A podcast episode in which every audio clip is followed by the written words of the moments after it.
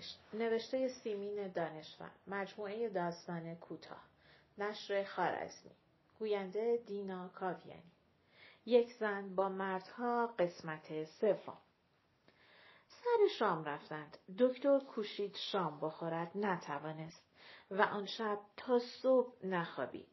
همان شب تصمیم گرفت بار این ننگ را از دوش خود بردارد و به دریا بیندازد دیگر خسته شده بود. صحنه های زندگیش را با این زن در نظر مجسم کرد. شبهایی که او با شکم پر پیش این و آن رفته. روزهایی که با یمین و سلطنه و سرتیپ و سرگرد به سر برده بود. مگر سرتیپ نبود که وقت و بی وقت به خانه آنها می آمد. صدای مهمیزهایش را دکتر از راه رو میشنید و دلش تو میریخت.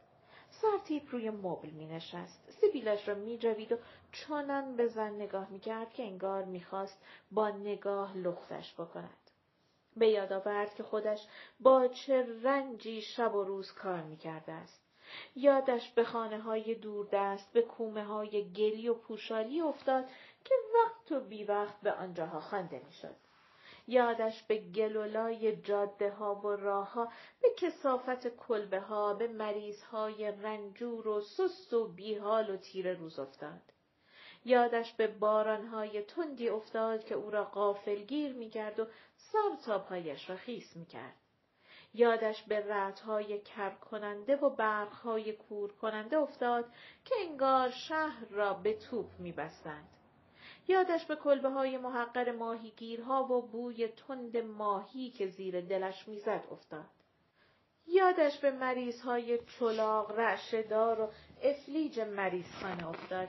یادش به هوای تر و مرتوب رشت افتاد که آدم را به بیحالی و تنبلی می‌خواند و به یاد آورد که چه قدرتی به خرج می‌داده که در چنان هوایی آن همه کار می‌کرده. یادش به خانه خودش و زنش افتاد یادش به گوشی معطر تلفن افتاد که هر وقت زنگ می‌زد مضطرب می‌شد. او را می‌خواستند باید شتاب کند به شتاب می‌رفت. غریقی بود یا مریض محتظری و او چه کوششی می‌کرد تا بتواند دم زندگی را از نو در ریه های غریق بدمد چه کوششی می‌کرد تا محتضر را از مرگ برهاند و وقتی که نمی‌توانست چه خجالتی چه اندوهی از زاری کسانشان در دل احساس می‌کرد. یادش افتاد به شبی که در کتاب قطوری دنبال امکانهای معالجه سیاه زخم گشته بود. مریضش پسر ده ساله ای بود. زن لباس شنای دو تکهی به تن داشت. جلوش آمده بود و پرسیده بود چطوره؟ و مرد گفته بود خیلی دیر رسوندنش مریض خونه. زن گفته بود حواست پرته؟ و مرد معذرت خواسته بود و زن گفته بود می‌دونی دلم چی می‌خواد؟ دلم می‌خواد لخت شنا کنم. لخت سوار اسب بشم. از لج تو. و مرد آن شب به فکر لج کردن نبود. به فکر سیاه زخمی بود که دیگر سرم هم نمی‌توانست مغلوبش بکند. فکر کرد چه کند آیا امکان نجات زن و نجات این زندگی هرز و تباه شده نیست؟ چطور است زن را به کاری تشویق بکند؟ اما چه کاری؟ او که تن به هیچ کاری نمی دهد. او که دیگر مسخ شده. چرا؟ یک کار از زن بر می آید؟ پیراهن یخ باز بپوشد گردنبندی را که یمین و سلطنه به او داده به گردن بکند. یک گلوله پنبه را به عطر آغشته بکند در سینه بندش جا بدهد. پشت گوشها و حتی سر زانوهایش عطر بماند. بعد بنشیند پشت میز قمار و آنقدر سرگرم ادا اطفال ریختن بشود که ببازد. چه کند؟ طلاقش بدهد. اما آیا می‌تواند از او دل بکند؟ می تواند ببیند زن باشد و دیگران هم باشند و حسرت تن او را بتراشد. می تواند به قول خود زن دو دستی بدهدش به یمین و سلطنه یا سرگرد. اما سرگرد که زن بگیر نبود و آن وقت افتضاحاتی که زن به بار می آورد دامنگیر دخترشان نمی‌شد.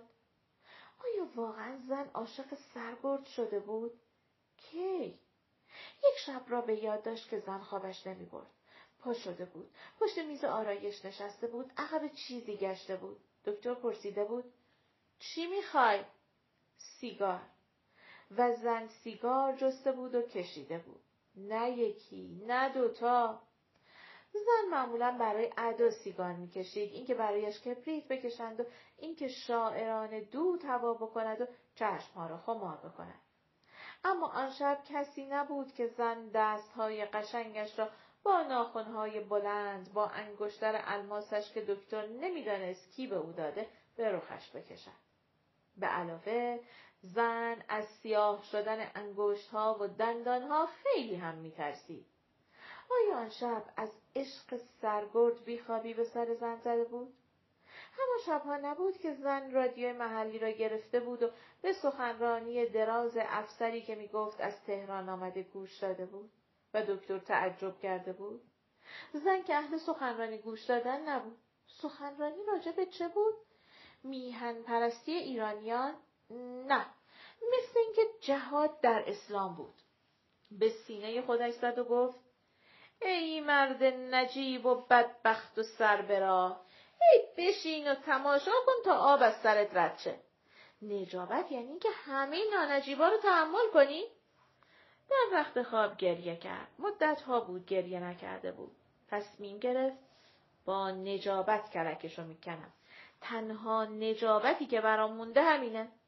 نکنه از نجابتی که آدم قاتل میشه. نه از بیورزگیه بدبخت از بیورزگیته از خودش به حد مرگ نفرت داشت. اکنون بلم در دریا پیش می‌رفت و امواج سیاه آب را میدرید و باز میدوخت. بلم آنقدر در دریا پیش آمده بود که کناره پیدا نبود.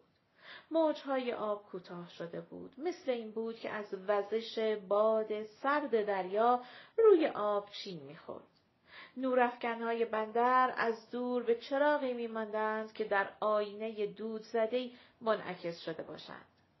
زن آرام بود و مرد با اندیشه های تاریک دست به گریبان بود. پاروها را به دست زن داد و گفت یه دقیقه اینا رو بگیر.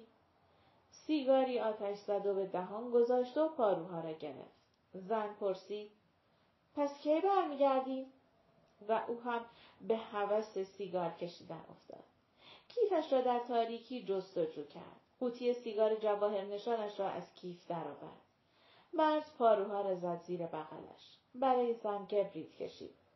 قوطی سیگار زن در نور کبریت کمی درخشید و وقتی مرد پاروها را به دست گرفت قایق تکان خورد. قوطی سیگار از دست زن رها شد و در دریا افتاد. زن جیغ کشید و خم شد. چه فرصت خوبی. می‌شد قایق را واژگون کرد. او را در زیر آبها دفن کرد. آن همه ننگ را با آب دریا شست و بعد با شنا خود را به فار رساند. دکتر تکانی خورد. زن سرش را بلند کرد و گفت حیف قوطی سیگارم رفت تای دریا. بدر سلطنه اونقدر منت سرم گذاشت. و اصرار کرد. برگردیم بابا. این چه گردشیه تو تاریکی؟ قوطی سیگارم هم که افتاد تو دریا. دکتر به آرامی گفت یه دقیقه دیگه آسمون صاف میشه. نمی‌بینی چه بادی میاد؟ و بعد از کمی تردید گفت تو می‌تونی یکی دیگه از این قوطی سیگارا از بدر سلطنه بگیری. نمی‌تونی؟ زن گفت نه نمی‌تونم. طلا بود. اگه راست میگی خودت یکی برام بخر. جلو آمد دست انداخت گردن مرد. بوسیدش و پرسید می‌خری؟ نه. مرد بی آنکه از خود اختیاری داشته باشد گفت فردا که رفتم رشت می‌خرم. زن پرسید عصر از رشت برمیگردی؟ مگه تو نمیای رشت؟ زن گفت نه فردا پهلوی میمونم. بیا دنبالم. و مرد اندیشید شب که تیره تر شد تیره تر و سیاه تر که شد و دورتر که رفتیم قایق و بارونه می‌کنم خدا کنه ماه در نیاد. ماه درآمد یک چادر حریر خاکستری از مه سر کرده بود. چند ستاره دور برش جمع شده بودند. به هم نشانش می‌دادند. پار ابرهای تیره از آسمان میگریختند. باد سرد دریا میوزید و زیر پای ابرهای سمج را میروفت نور ماه صورت زن را کمی روشن کرده بود. موهایش پریشان و رنگش پریده بود. لبهایش نیمه باز مانده بود. مثل اینکه کسی صدایش زده باشد. همه آنهایی که دم مرگند مثل اینکه به صدایی گوش می‌دهند. مگر زن دم مرگ نبود؟ حتی صورت زن در این دم آخر از گناه خالی شده بود. بخشیده بودندش؟ خودش بخشیده بودش. یا زیبایی زن بود که هر گناهی را میپوشاند و بعد که غرق می‌شد کی می‌رسید به ته دریا؟ کی دست میانداخت ته دریا چیزی را بگیرد و شنها که لای موهایش می‌رفتند و باد که می‌کرد و سیاه که می‌شد؟ و من باز به زن نگاهی کرد که بیخیال در قایق نشسته بود. یادش افتاد به تابلو نقاشی باسمهی که در بیشتر خانه های رشت دیده می‌شد. زنی در قایق نشسته. قایق در دریا گرفتار امواج است و زن در انتظار. در انتظار مرگ یا محبوب. با خود گفت کاش در انتظار من بودی و میآمدم. کاش معشوقت من بودم. شاید اگر عشق داشتی توبه می‌کردی. و تصمیم مرد متزلزل شد. اندیشید که نمی‌تونم. شاید اگر قسم نخورده بودم که تلاش کنم همه را از مرگ نجات بدم می‌تونستم. اما حالا نمی‌تونم. طلاقش میدم. و برگشتند صبح روز بعد دکتر آزم رشت بود. از پله های تخته مهمانخانه پایین آمد. مهمانخانه دار با سیبیل های کلفتش از پشت میز پا شد و سلام کرد. راهروی مهمانخانه شلوغ بود. مردی پای تلفن داد می‌زد. آ عوض دادگستری شربانی رو دادی. عجب بساتی ها چطور فرق نداره؟ آه یک زن آبل رو و میان بالا سینی صبحانه در دست به سالن می‌رفت. دکتر هم به سالن رفت. پشت میزی نشست. به زن آبل رو گفت گلی خانم ساعت ده صبحونه خانم رو ببرید بالا. و خودش با عجل صبحانه خورد و به ساعتش نگاه کرد و پا شد. در راهروی مهمانخانه مرد رشتی هنوز دادگستری را می‌گرفت. حساب مهمانخانه را داد و بیرون آمد. فکرش متوجه تشریفات طلاق بود. تا ظهر تکلیف زن را یک سره می‌کرد و دیگر هرگز با او روبرو نمی‌شد. با تلفن خبرش می‌داد و بعد باقی عمر خود را در آرامش و راحتی میگذراند. این بار دیگر تصمیم قطعی گرفته بود.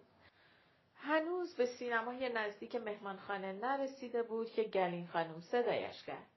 ایستاد تا گلین خانم به او برسد. گلین خانم پا برهنه بود. مثل همیشه. به او رسید و گفت خانم میفرمان قوطی سیگار یادتون نره. رشت گرفتی بخری. دکتر لحظه ای صبر کرد. باز همه چیز را فراموش کرد. بندوار گفت چشم بگو عصر میارم. پایان.